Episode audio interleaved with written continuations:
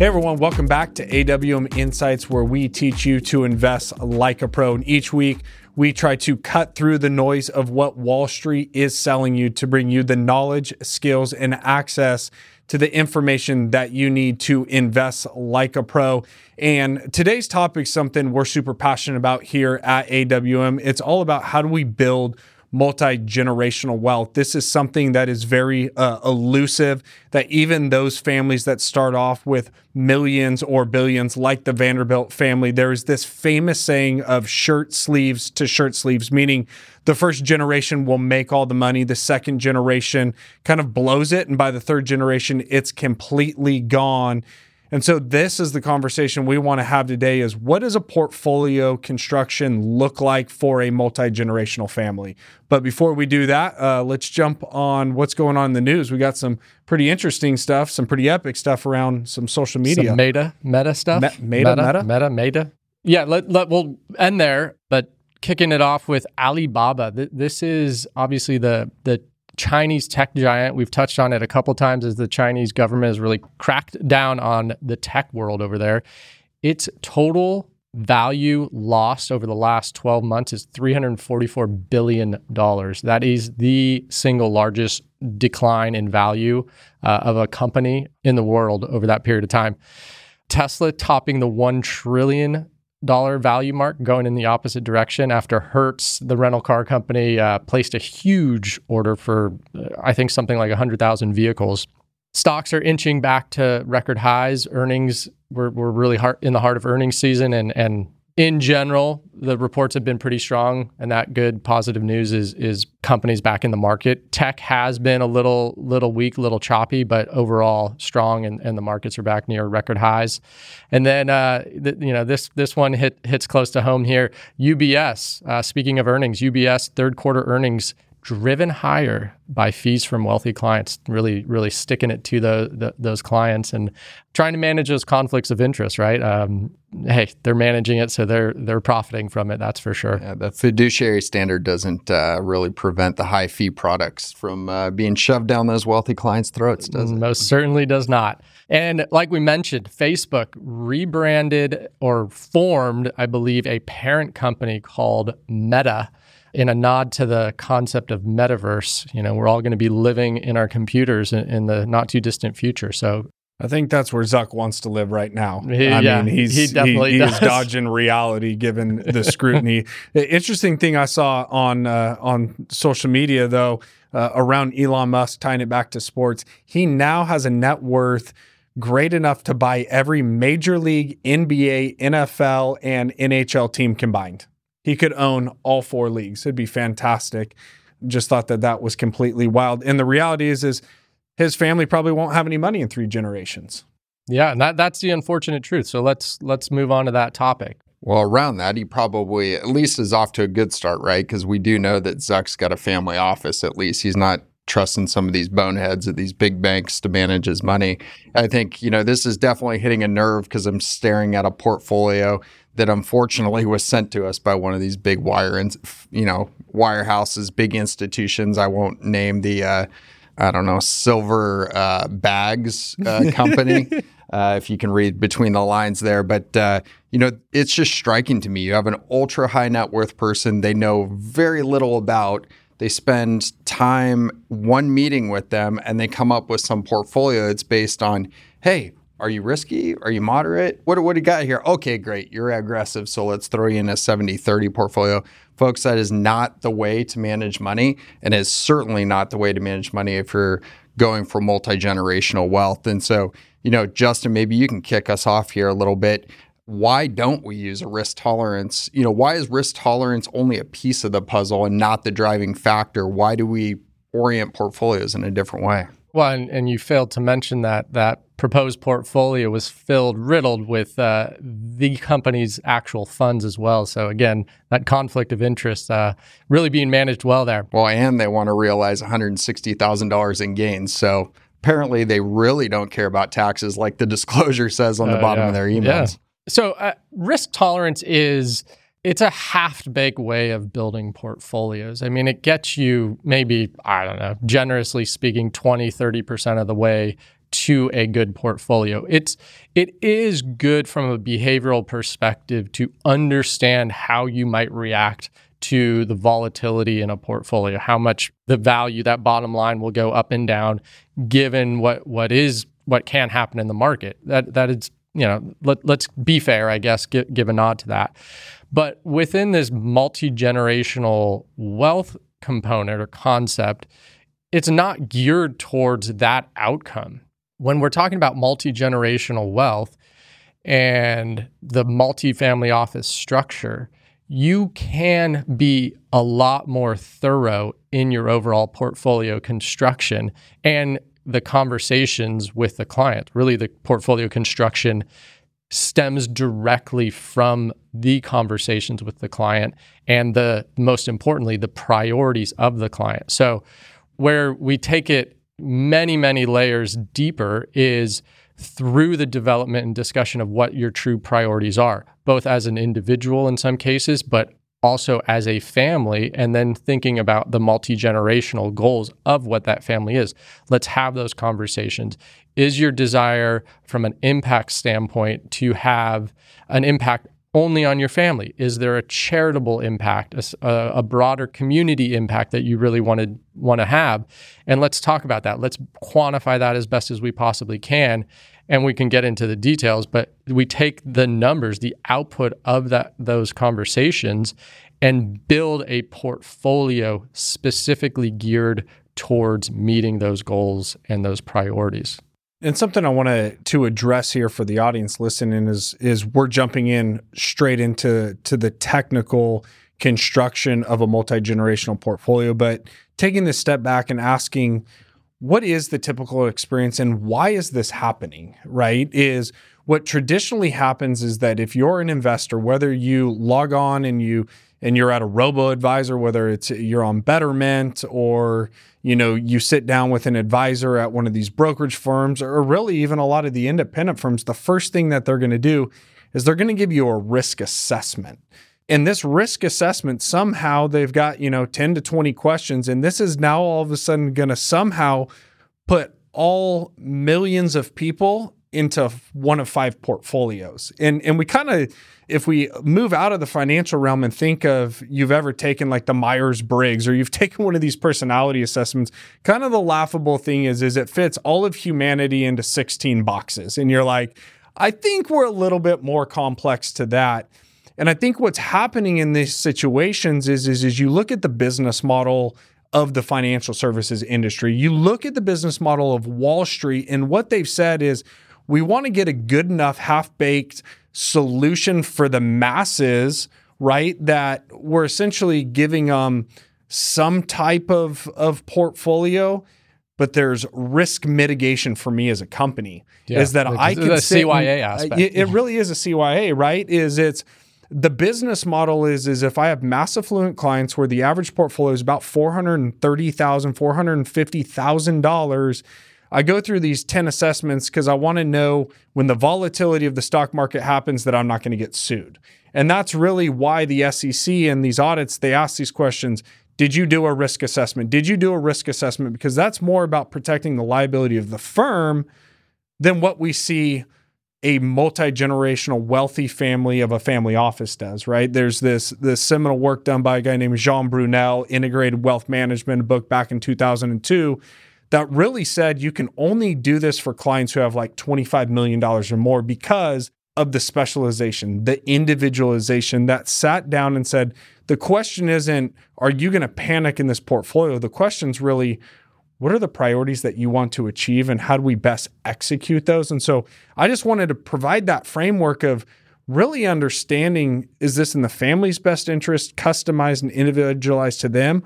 or you actually just being fit into one of the models based off of a risk assessment? Totally. Yeah. And, and, you were alluding to it, but part of the motivation there is it's a scalable process. It's simple. Hey, go answer these 20 questions. You get a score at the bottom. I mean, you can automate it. And companies do, right? There are robo advisors out there that automate this process. You get the score, put you into uh, uh, uh, again one of five portfolios. And to be to be fair, again, I'm I'm in this mood of being fair, but for the average investor, that's a better solution than them going and picking individual stocks and getting uh, advice from their brother in law or whatever it may be. Like, th- those are good solutions for a, a good subset of, of society.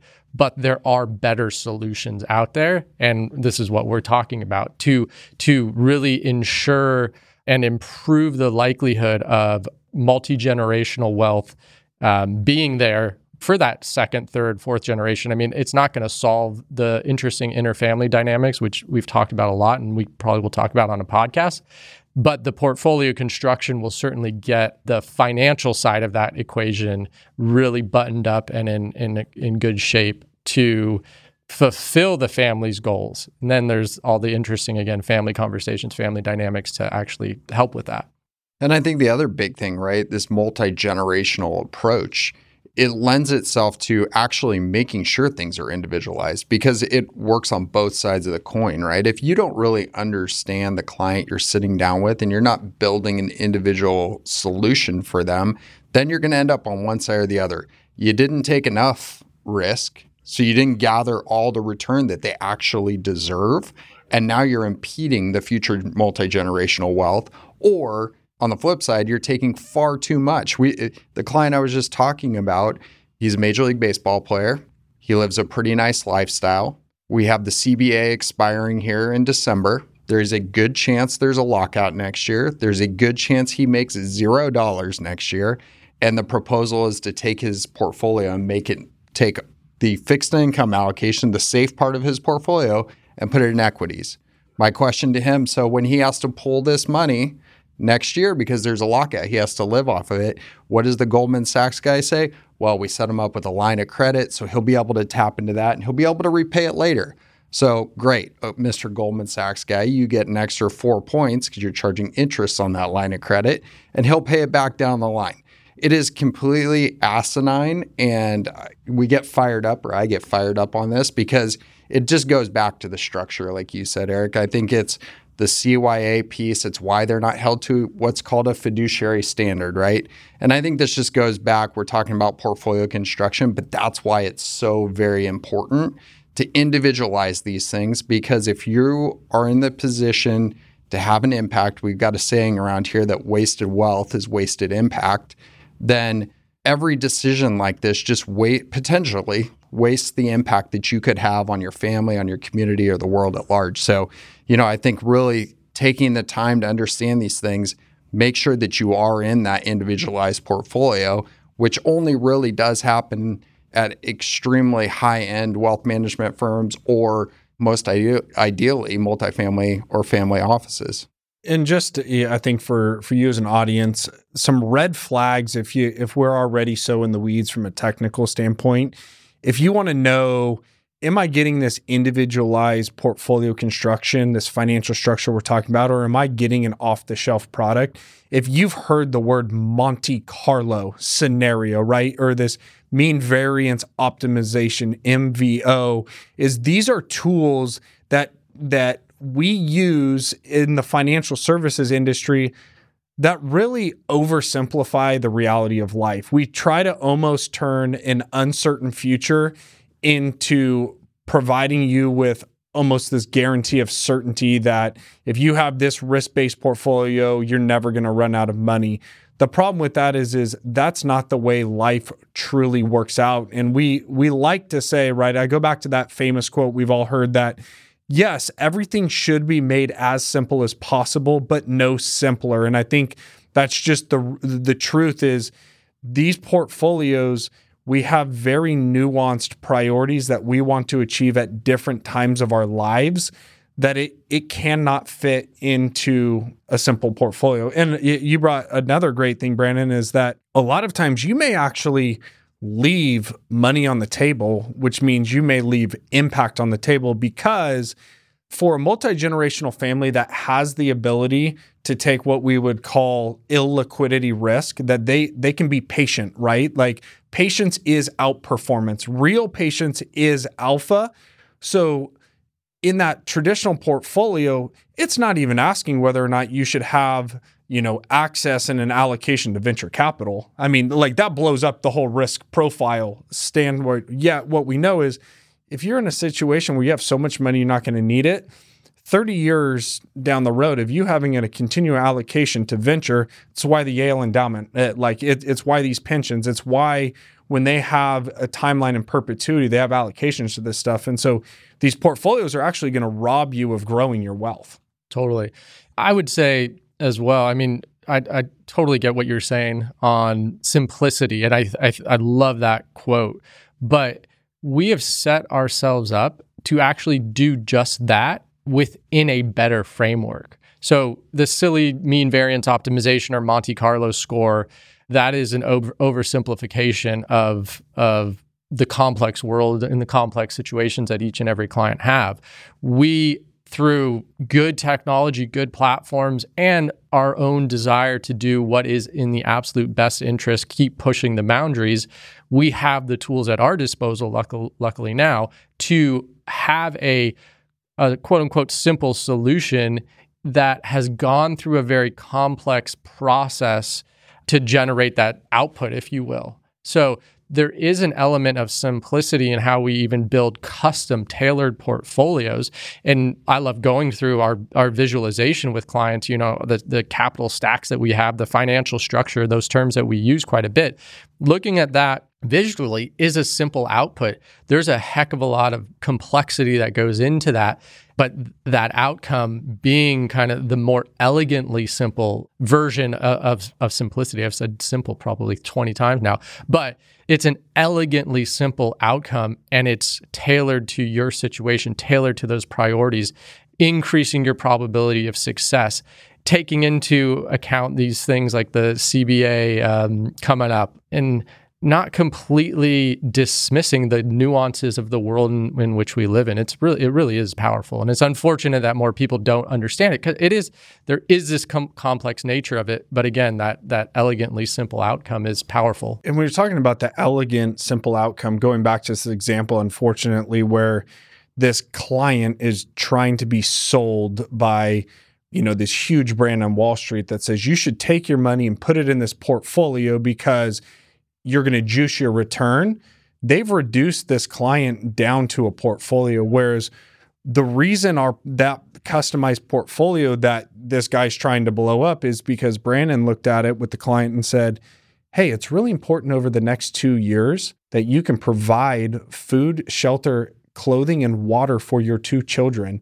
You have this priority to get engaged. You have this priority to get married you have a responsibility of a very expensive mortgage in your home in Arizona. You have a second home that you have to pay for. Oh, you told me your job or your desire is to build multi generational wealth, that you want to be able to have these flexibilities. And what this this broker is doing is actually telling this client you should risk all that. You should risk it all to put your money in this portfolio based off of your risk tolerance. And so I think that that's a really good example of when we're talking about building these customized portfolios, what we're saying is is we need to know what are your priorities? What are the things that are important to you and what level of certainty do you want or what level of confidence do you want to be able to achieve those priorities given at what time period in your life?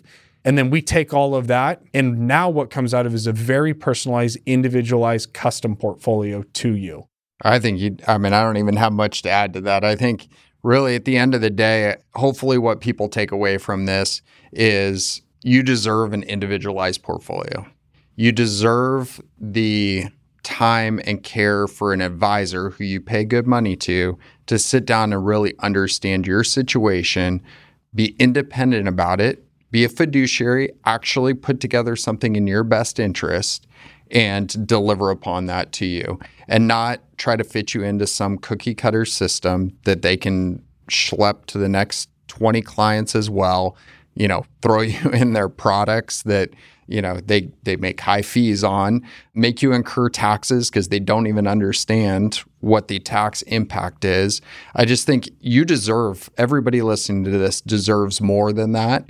And you know there are a lot of good options out there for the solution in this. Yeah, and the the last thing I would say is once again, if you're asking the questions of is the advisor that I'm working with, do they have the ability to provide the type of individualized multi generation portfolio? Here's one thing we know uh, by watching what the government's currently trying to do, right, to reset the table on wealth. Is the way that they're trying to destroy multi generational wealth, right? Is increasing taxes, estate taxes, uh, federal taxes. Your advisor at the bottom of their website, they have this really interesting thing the brokers, the ones that can't build your portfolios, they're going to have something at the bottom and it says that it is, you know, our company or us as advisors do not provide tax or legal advice. Please consult your CPA before making any investment decision and I think that that's a really interesting thing and so just making sure that uh, that somebody can provide you that independent full customized advice uh, that you deserve and ultimately you guys worked hard for your money you deserve to realize the life that you want and to pass uh, money to future generations. And so until next time, make an impact and always be a pro.